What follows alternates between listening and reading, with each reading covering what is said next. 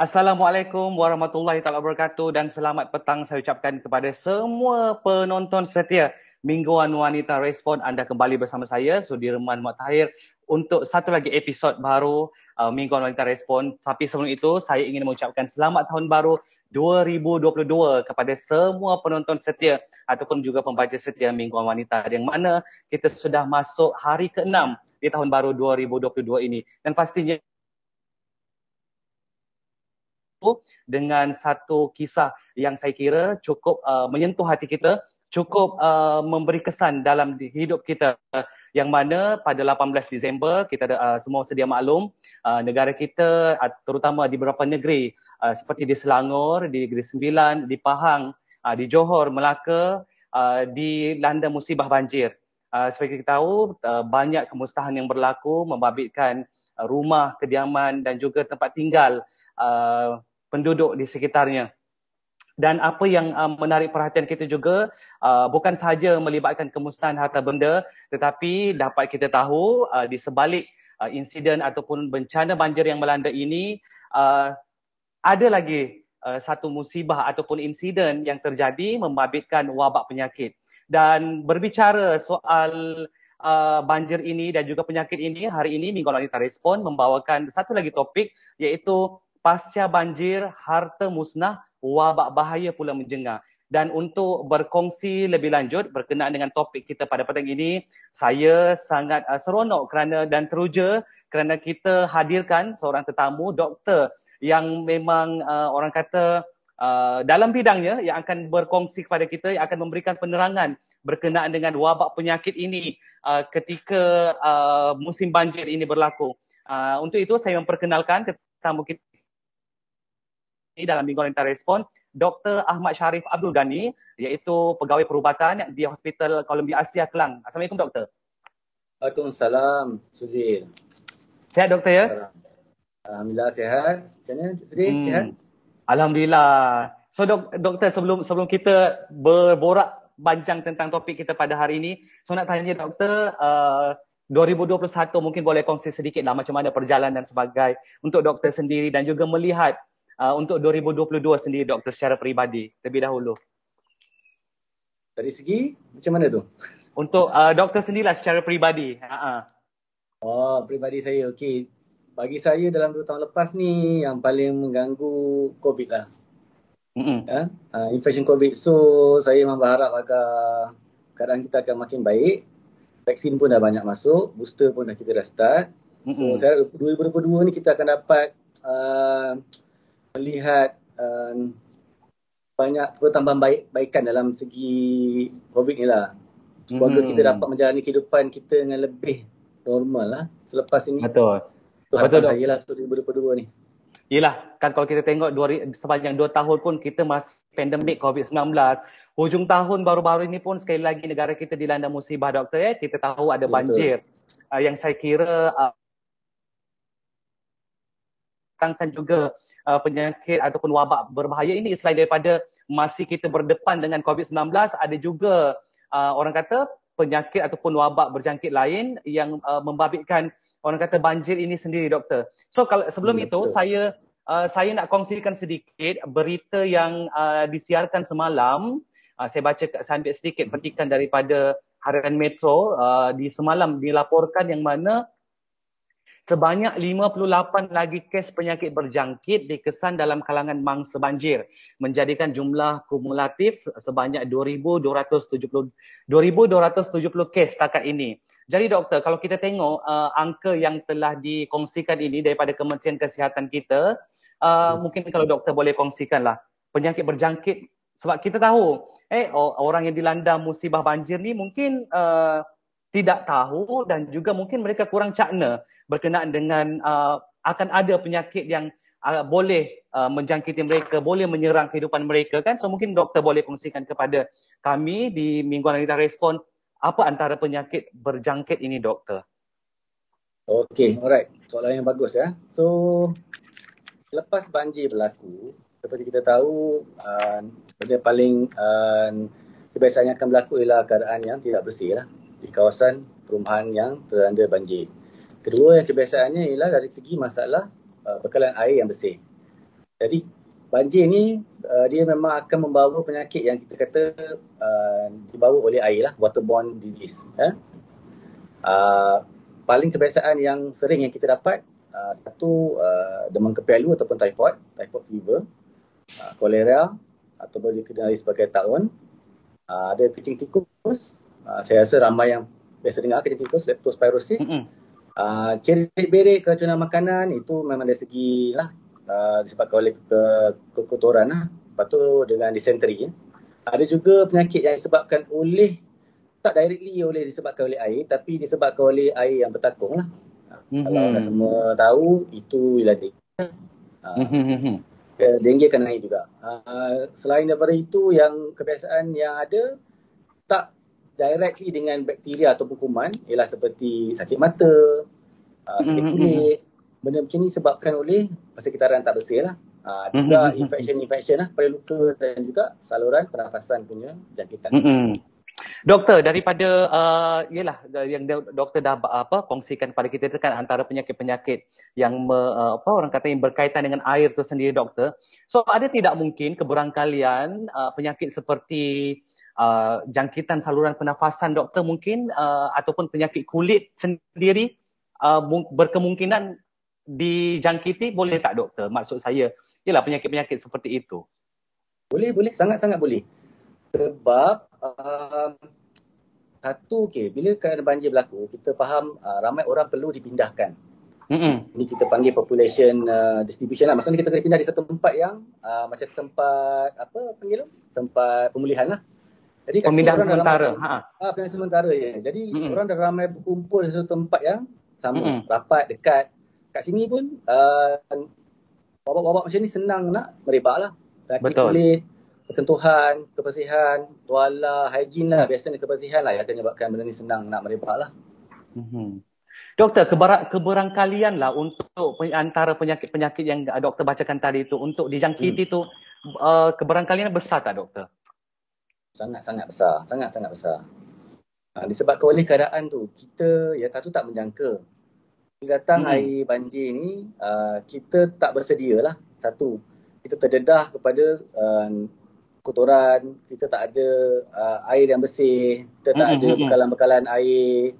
Kita dipindahkan pula ke tempat pemulihan tu. Eh. Jadi uh, kadang-kadang ini yang memang akan senang sangat kita dapat penyakit-penyakit ni. Kalau kita tak tahu nak mencegah ataupun kita tidak uh, bersedia lah untuk mm-hmm. uh, buat apa-apa pencegahan lah. Mm-hmm. Doktor, itu dari itu mungkin dari segi uh, secara uh, fizikalnya yang kita melihat kan hmm. doktor ketika banjir itu melanda dan selepas ya. banjir kita panggil sebagai pasca banjir itu sendiri kita tahu uh, banyak harta benda akan musnah ter- uh, dari segi pakaian uh, mungkin juga barang-barang keperluan harian contoh pinggan mangkuk dan sebagainya tetapi hmm. seperti kita tahu ada juga eh doktor uh, mangsa-mangsa banjir ini yang masih istilahnya orang kata masih sayang dengan barang-barang itu kan uh, sayang nak buang ataupun mereka masih ada uh, kudrat lah untuk membersihkan barang-barang itu sebab kita tahu tidak semua orang mampu untuk membuang barang mereka. Jadi uh, apabila contoh macam pinggan mangkuk itu dibersihkan semula doktor, ada uh, sejauh mana pula keyakinan kita terhadap kebersihan barang-barang itu yang untuk digunakan semula doktor? Yang sebelumnya dah yang sebelumnya dah orang kata dah dah rosak teruk dan dan kena banjir dan ni kan dah kena lumpur dan sebagainya. Betul. Ha uh, paling elok memang beli barang baru lah. Tapi betul macam Cik Sudi cakap lah. Tak semua orang mampu. Mm-hmm. Tak semua orang betul. mampu dan kebanyakan orang pun yalah barang-barang macam tu uh, yalah kita faham keadaan masyarakat lah. Jadi mm-hmm. tak ada masalah untuk nak menggunakan kembali tetapi memang kena bersihkan dengan sebersih-bersihnya lah.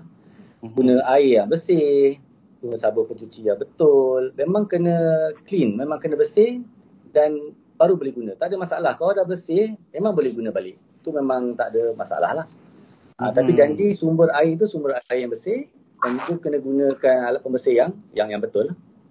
Hmm. Doktor, uh, mungkin berdasarkan kepada pengalaman doktor sendiri kan, kalau mungkin bukan uh, banjir yang ketika ini ataupun sebelum-sebelum ini, uh, pernah tidak berdepan dengan situasi ialah bangsa banjir yang dijangkiti doktor? Uh, ada, saya sendiri ada mendapatlah pesakit yang datang ke hospital mm-hmm. saya kan, Columbia Kelang ni. Sebab Kelang pun anda tahu, baru-baru memang kita terjejas dengan Betul. banjir ya. Mm-hmm. Alhamdulillah hospital saya tak terjejas tapi kawasan sekeliling semuanya kena. Mm-hmm. Jadi memang ada beberapa ya pesakit yang datang dengan uh, yang kita tahu common uh, masalah banjir yang apa ni uh, infection ni ialah cerit berik. Oh, datang okay. dengan cerit berik. Ha? Jadi bila datang cerit berik kita mesti berwaspada kita kena betul-betul uh, tangani masalah tu lah. Kena pastikan mm-hmm. adakah ini uh, penyakit daripada bawaan air ataupun cuma cerit berik yang biasa. Tetapi saya sendiri saya akan rawat seperti bawaan air sebab risiko dia amat tinggi dan juga keadaannya kalau tak dijaga, tak dirawat akan membawa kepada keadaan yang lebih parah lah. Hmm, hmm, hmm. Jadi uh, bila yalah bila doktor berdepan dengan situasi uh, orang kata pesakit sebegini kan doktor. Kalau kita dan hmm. kalau kita tengok tadi juga mereka dipindahkan ke pusat uh, pemindahan sementara. Di situ pula mereka akan berkumpul beramai-ramai doktor kan. Jadi uh, yalah uh, mungkin yalah kita tahu akan ada pihak-pihak yang uh, menghantar makanan ataupun akan uh, di, di satu-satu PPS itu sendiri ada ada yang uh, membuat rewang orang kata masak doktor kan. Jadi uh, pilihan mana yang terbaik sebenarnya doktor? Orang, yalah orang lapar, orang perlukan makanan. Uh-huh. Bila ada orang tak bagi bantuan tu kita memang tak memilih lah biasanya. Betul. Tapi um, orang yang okey, yang kalau buat gotong royong, gotong royong memasak ni lah. Bagi saya orang yang buat mas- yang masak tu pun perlu waspada uh, tentang keadaan ni lah.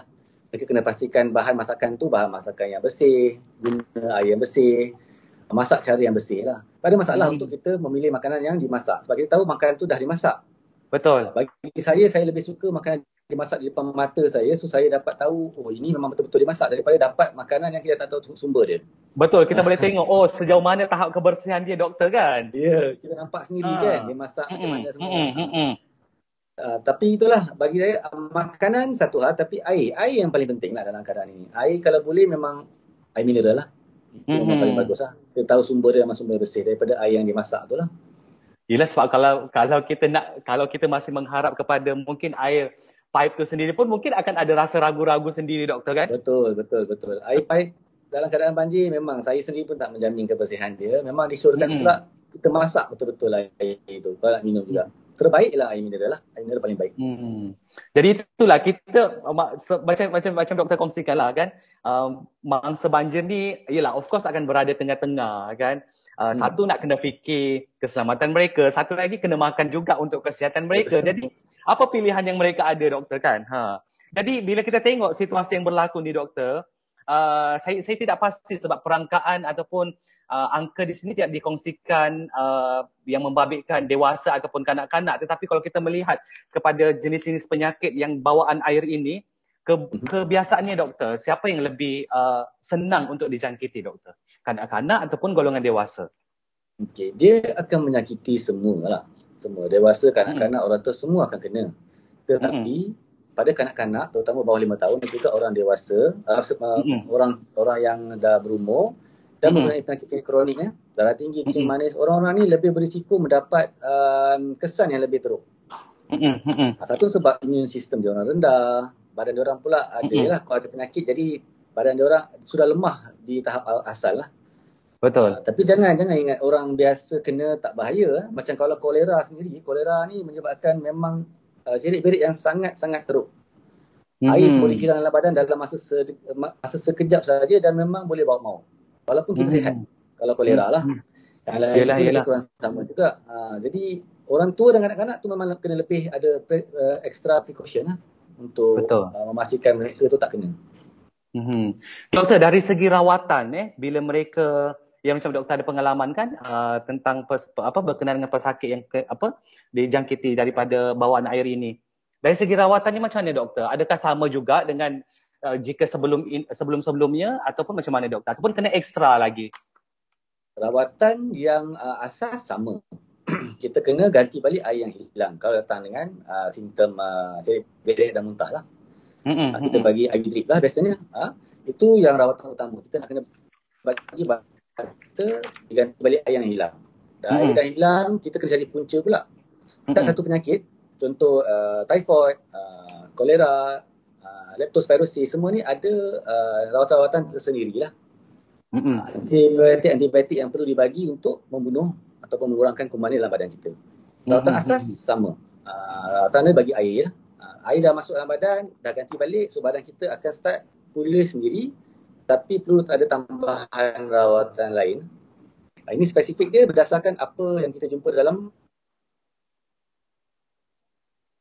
tahu apa dia punya penyebab dan kita akan try untuk uh, merawat berdasarkan uh, penyakit-penyakit dia lah. Hmm. Okey doktor, sambil-sambil kita uh, berborak ataupun berdiskusi berkenaan dengan tajuk kita hari ini doktor kan uh, wabak bahaya pula menjengah ketika pasca banjir uh, sepanjang tempoh banjir ataupun pasca banjir ini. So kita juga nak baca komen-komen daripada penonton kita yang ada memberikan soalan dan juga pandangan mereka uh, berkenaan dengan topik kita hari ini. So saya nak bacakan satu dahulu. Uh, saya rasa ini ada pandang uh, okey dia saya rasa okey ini ini soalan lah. Adakah mereka yang tak terlibat dengan banjir pun kena tempias dapat penyakit ini? Mungkin sebaran melalui angin atau ataupun yang berhampiran. Macam mana doktor? Ha. Ada kemungkinan tak? Daripada apa? Daripada angin? Mungkin secara... Angin... Ha -ha. Okey. Kalau saya saya rasa dari segi soalan ni, okey, kalau kalau kita tahu uh, yang apa ni penyakit daripada air ni, dia datang ke air kotor, mm-hmm. masuk dalam badan kita, kita kena penyakit. Bila hmm. kita buang air juga, penyakit tu ada kat situ tau. Jadi dia masih boleh merebak ke tempat lain. Contoh kalau saya kena, saya balik kampung. Hmm. Saya boleh merebakkan penyakit saya itu di kampung saya lah. Itu satu. Betul. Yang kedua yang saya rasa lebih apa ni lebih jelas is uh, denggi. Sebab denggi ni lepas banjir dia akan jadi tempat bertakung. Okey. Jadi bertakung ya. Jadi yang ini nyamuk ni akan terbang dan akan pergi ke kawasan-kawasan persekitaran juga. Mm-hmm. Bukan di kawasan yang banjir sajalah. So kalau denggi Mas- tu mungkin dia lebih ni akan pergi ke tempat lain lah. Iyalah. So tak kira doktor kalau kalau kalau saya silap mungkin doktor boleh betulkan. So ada kemungkinan jugalah kalau orang kata jika kita melihat perkara ini contoh macam uh, denggi kan uh, denggi kan hmm. boleh membawa maut doktor. So kiranya ada Betul. tak uh, saya kira, ada tak maksud saya penyakit-penyakit berjangkit di bawah air ini boleh uh, membawa kepada uh, kematian doktor? Uh, seperti saya kata tadi, kolera salah satu. Mm-hmm. Uh, sebenarnya semua boleh. Kalau okay, katakanlah orang tu dia rasa cerit berik dia biasa. Dia tak dapat rawatan awal. Dia datang mm-hmm. ke hospital lambat. Uh, kita dapat juga sakit macam ni yang lambat datang rawatan di mana badan dia dah tak dapat uh, menampung nah, lagi okay. condition itu. Ha, yang itu memang boleh buat maut jugalah. Memang semua ni memang boleh. Kalau hmm. tak dapat hmm. rawatan awal memang akan bawa maut. Ialah akan memberi kesan yang lebih kesan apa kes, efek yang lebih teruk lah doktor kan? Ya betul. Ha, sebab, mungkin uh, kita punya apa ni badan kita ada limit. Mula-mula sebab tu kanak-kanak lebih teruk. Kanak-kanak satu dia tak boleh bagi tahu kita dia dah lemah. Betul. Cakap. Ha-ha. Jadi uh-huh. bila bapak bawa anak tu dah lembik. Hmm. Ha, ini kita risaulah. Ha, kesedaran tu memang agak penting. Kalau ada masalah terus dapatkan rawatan. Jangan tunggu-tunggu, jangan fikir oh saya okey ni, saya hmm. apa ni masih kuat ni kan. Ha, hmm. banyak nak kena basuh rumah, nak kena bersih ni lagi kita fikir benda lain lagi lah. Ha, itu penting lah. Yelah saya kira benda-benda ini yang perlu uh, orang kita lebih cakna doktor eh tentang ya, betul. Uh, uh, penyakit bawaan air ni macam sekarang kan. Mungkin mungkin kita yang tidak tidak tidak berada pada situasi mangsa banjir itu mungkin akan merasakan okey kita selamat. Eh tapi hmm. uh, bagi mereka yang uh, terbabit dalam dalam bencana banjir ini saya rasa perlu lebih peka terhadap uh, apa yang bakal mereka lalui sebenarnya. Ialah terutama betul, satu betul. banjir dan juga ketika pasca banjir itu sendiri. Ha. Betul betul. Hmm. Okey doktor kalau kita tengok juga kan uh, selain daripada uh, bangsa-bangsa banjir ini kita tengok ramai juga sukarelawan ya doktor yang datang memberikan bantuan dan sebagainya. Dan saya pasti uh, mereka ini juga akan terdedah uh, kepada penyakit-penyakit yang yang doktor kongsikan tadi. Adakah ber, kita boleh katakan sebegitu doktor? Ya betul. Boleh. Sangat-sangat boleh. Mereka masuk ke kawasan yang tak bersih. Kawasan yang pasca banjir ni lah mereka mm-hmm. datang bantu tu memang uh, satu perkara yang bagus. Cuma mm-hmm. kena ambil uh, kita panggil precaution lah. Mm-hmm. Uh, pakai pakai yang sesuai. Uh, boot keselamatan, pakai mm-hmm. penutup mata, pakai glove. Uh, ini antara barang yang perlu disediakan lah. Mm-hmm. Kita nak bantu orang lain. Kalau kita pergi redah macam tu je, memang kita akan terdedah dan kita sendiri akan kena lah walaupun kita bukan di dalam kawasan tu. Hmm kan. Jadi sukarelawan pun kena ambil tahu juga. Ah, bukan kena juga ya. Memang yeah. memang. Sukarelawan pun memang memang kena ambil tahu. Semua orang kena ambil tahu. Ha, memang kita perlukan ramai yang bantu tapi masing-masing datang bantu tu kena sedarlah. Yalah. Uh, apa bahayanya dan juga cara-cara untuk mengelakkan daripada mereka terkena uh, bahaya-bahaya ini. Yalah sebab kita pun masih belum bebas sepenuhnya daripada COVID-19. Jadi kita kita kita Betul. akan kita perlu kita perlu uh, sedar juga yang mana uh, COVID itu akan sentiasa ada bersama dengan kita kan. Walaupun mungkin kita Betul. tidak dijangkiti uh, itu tetapi kita kena bersedia dengan satu lagi penyakit lain yang kita ada di tempat yang memang terdedah dengan penyakit bawaan air ini sendiri. Ha. Doktor, kalau uh, mungkin juga boleh kalau boleh dikongsikan uh, uh, langkah pencegahan uh, selain daripada orang kata uh, doktor kata tadi kan uh, amalan minum air yang bersih kalau boleh dimasak dan sebagainya sebab kita tidak tahu cara penyediaan tu pun macam mana. Selain daripada itu doktor, apa lagi sebenarnya langkah pencegahan yang saya kira uh, sangat penting untuk uh, masyarakat kita ambil tahu doktor? jika yang terbabit dengan banjir ni? Selepas banjir lah. Selepas banjir, satu satu perkara yang paling uh, orang ramai akan datang dan buat balik ke rumah masing-masing dan juga bersihkan rumah lah. Mm-hmm. Jadi kat situ yang pertama sekali, pastikan mereka, saya kata tadi, pakai peralatan yang sesuai. Ada mm-hmm. pelindung diri, uh, boot, uh, glove. Lepas tu, lepas buat kerja, kita dah bersih, kita kena bersihkan diri kita pula lepas tu. Pastikan diri kita ni bersih lah selepas kita mm-hmm. buat kerja-kerja tu. Alat-alat rumah, Uh, biasalah orang nak pakai pinggan mangkuk balik apa semua itu pun sama kena bersihkan. Yang penting kebersihan lah. Ha? Uh, sambil-sambil tu tengok kalau ada tempat-tempat punca pembiakannya pembiakan nyamuk lah. Air bertakung. Uh-huh. Uh, ini pun sama. Kena kena cek cek rumah pastikan ada tak kawasan-kawasan sebegitu bersihkan. Uh, lepas tu lepas kita dah bersih semua barang tu sampah-sampah yang ada kat rumah kat persekitaran tu buat cara betul untuk lupuskan sampah. Jangan tinggalkan di luar. Pastikan kita kan. elok. Kita lupuskan dengan cara yang baik. Lah. Betul. Saya itu antara langkah-langkah pencegahan lah untuk orang yang nak pulang balik ke rumah mereka selepas uh, banjir. Yalah sebab kita selepas banjir ni kita nak meneruskan pula kehidupan kita. Orang kata kita, uh, kehidupan barulah selepas ialah uh, musnah dengan banjir kan uh, dari segi barang-barang pun kita tak ada dan takkan kita dah banjir lepas tu dapat uh, wabak penyakit pula. Jadi saya, saya pasti ini bukan kita perkara yang kita sendiri tidak mahukan eh tetapi perkara yang tapi hakikatnya perkara yang kita tidak boleh elak sebenarnya doktor kan? Betul. Hmm. Okey, doktor dalam kita melihat uh, situasi uh, banjir itu sendiri terutama selepas uh, pasca banjir kan kita tengok macam doktor juga kongsi, macam doktor kongsikan tadi uh, wabak-wabak penyakit ataupun penyakit-penyakit bawaan air ini dan uh, jikalah kalau kita nak bandingkan dengan negara-negara luar doktor kan yang yang orang kata mungkin ada yang terbabit dengan banjir juga. Kalau kita nak tengok sejauh mana doktor kalau berdasarkan pengalaman doktor sendiri tahap pengetahuan masyarakat kita terhadap penyakit bawaan air ni doktor sejauh mana? Adakah orang kita ni dah dah sedar dah, dah memang sebenarnya oh okey bila banjir ni kita kita dah kita dah get ready kan? Ha, ataupun macam kita sejenis oh bila dah kena macam oh baru kita tahu. Ha. uh, kalau kita tengok kawasan Selangor lah Selangor ni sebab saya rasa benda ni berlaku tanpa nyakaan uh, kita tak sangka lah berlaku tak sangka saya rasa mungkin orang Selangor baru-baru ni mungkin kebanyakannya masih tak tahu tapi mungkin di Pantai Timur mereka dah sering kena banjir jadi hmm. sebab benda ni actually KKM dah banyak kali dah bagi apa ni info-info saya tengok dari internet pun sejak tahun 2000 awal 2000 pun dah ada maklumat-maklumat ni. Dan hmm. selalu disebarkan dalam Facebook, ah, dalam uh, website semua. Jadi sebabkan sekarang ni zaman teknologi kebanyakan orang saya rasa ada akses kepada eh, teknologi ni jadi saya rasa maklumat ni sampai kat mereka.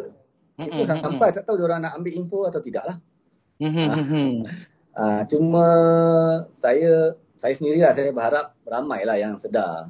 Saya saya rasa saya tengok daripada gambar-gambar yang dekat dalam apa ni uh, surat gambar apa semua saya nampak kebanyakan memang uh, menjaga diri mereka lah.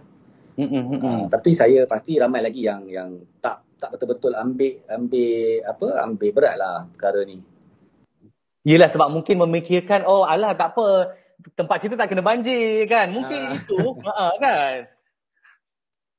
Ha, perkara-perkara yang ha, di, di kelihatannya mungkin uh, sesuatu yang jarang berlaku tetapi bila kena tu macam ah uh, okey kan kita sesuatu yang mengejutkan juga doktor kan.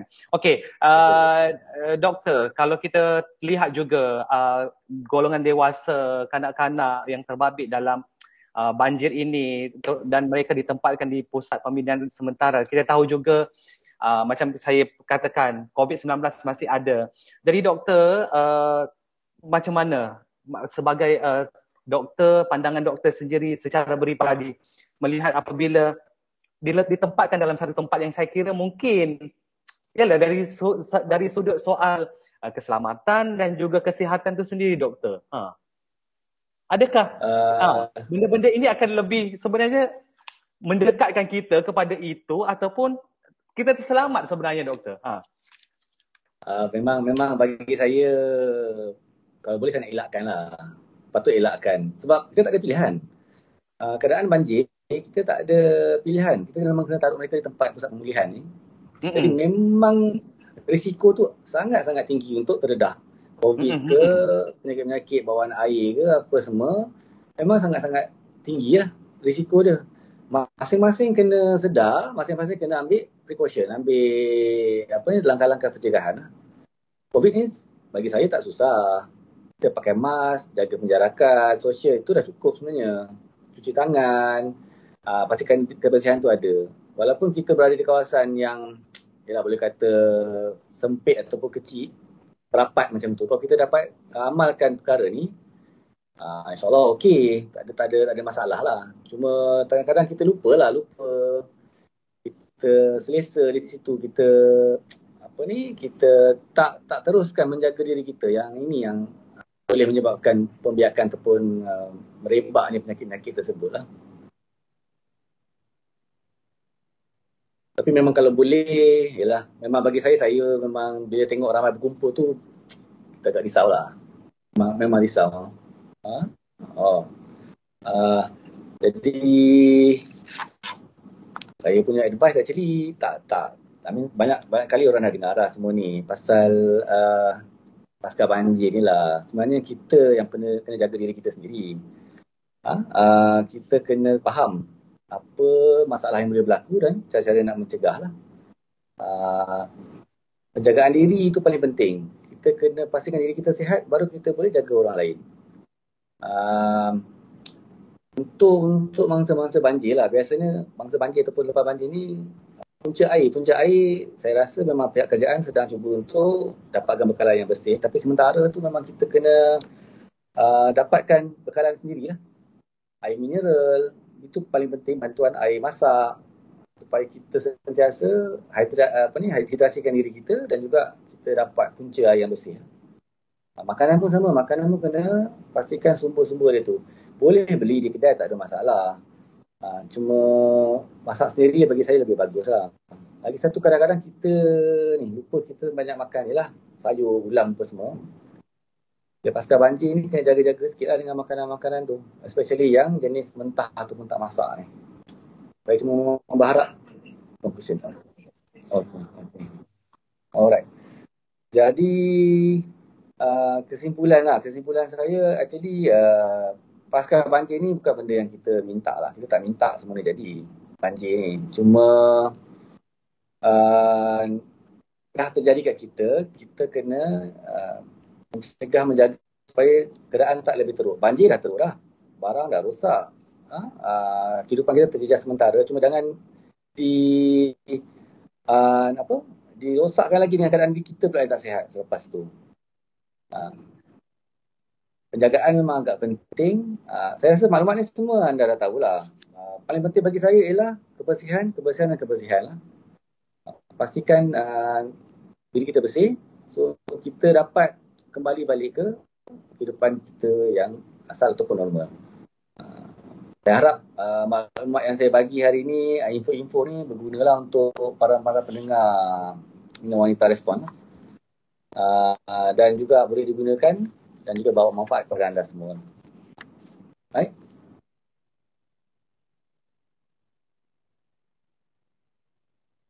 Oh, okay. Alright. Terima kasih.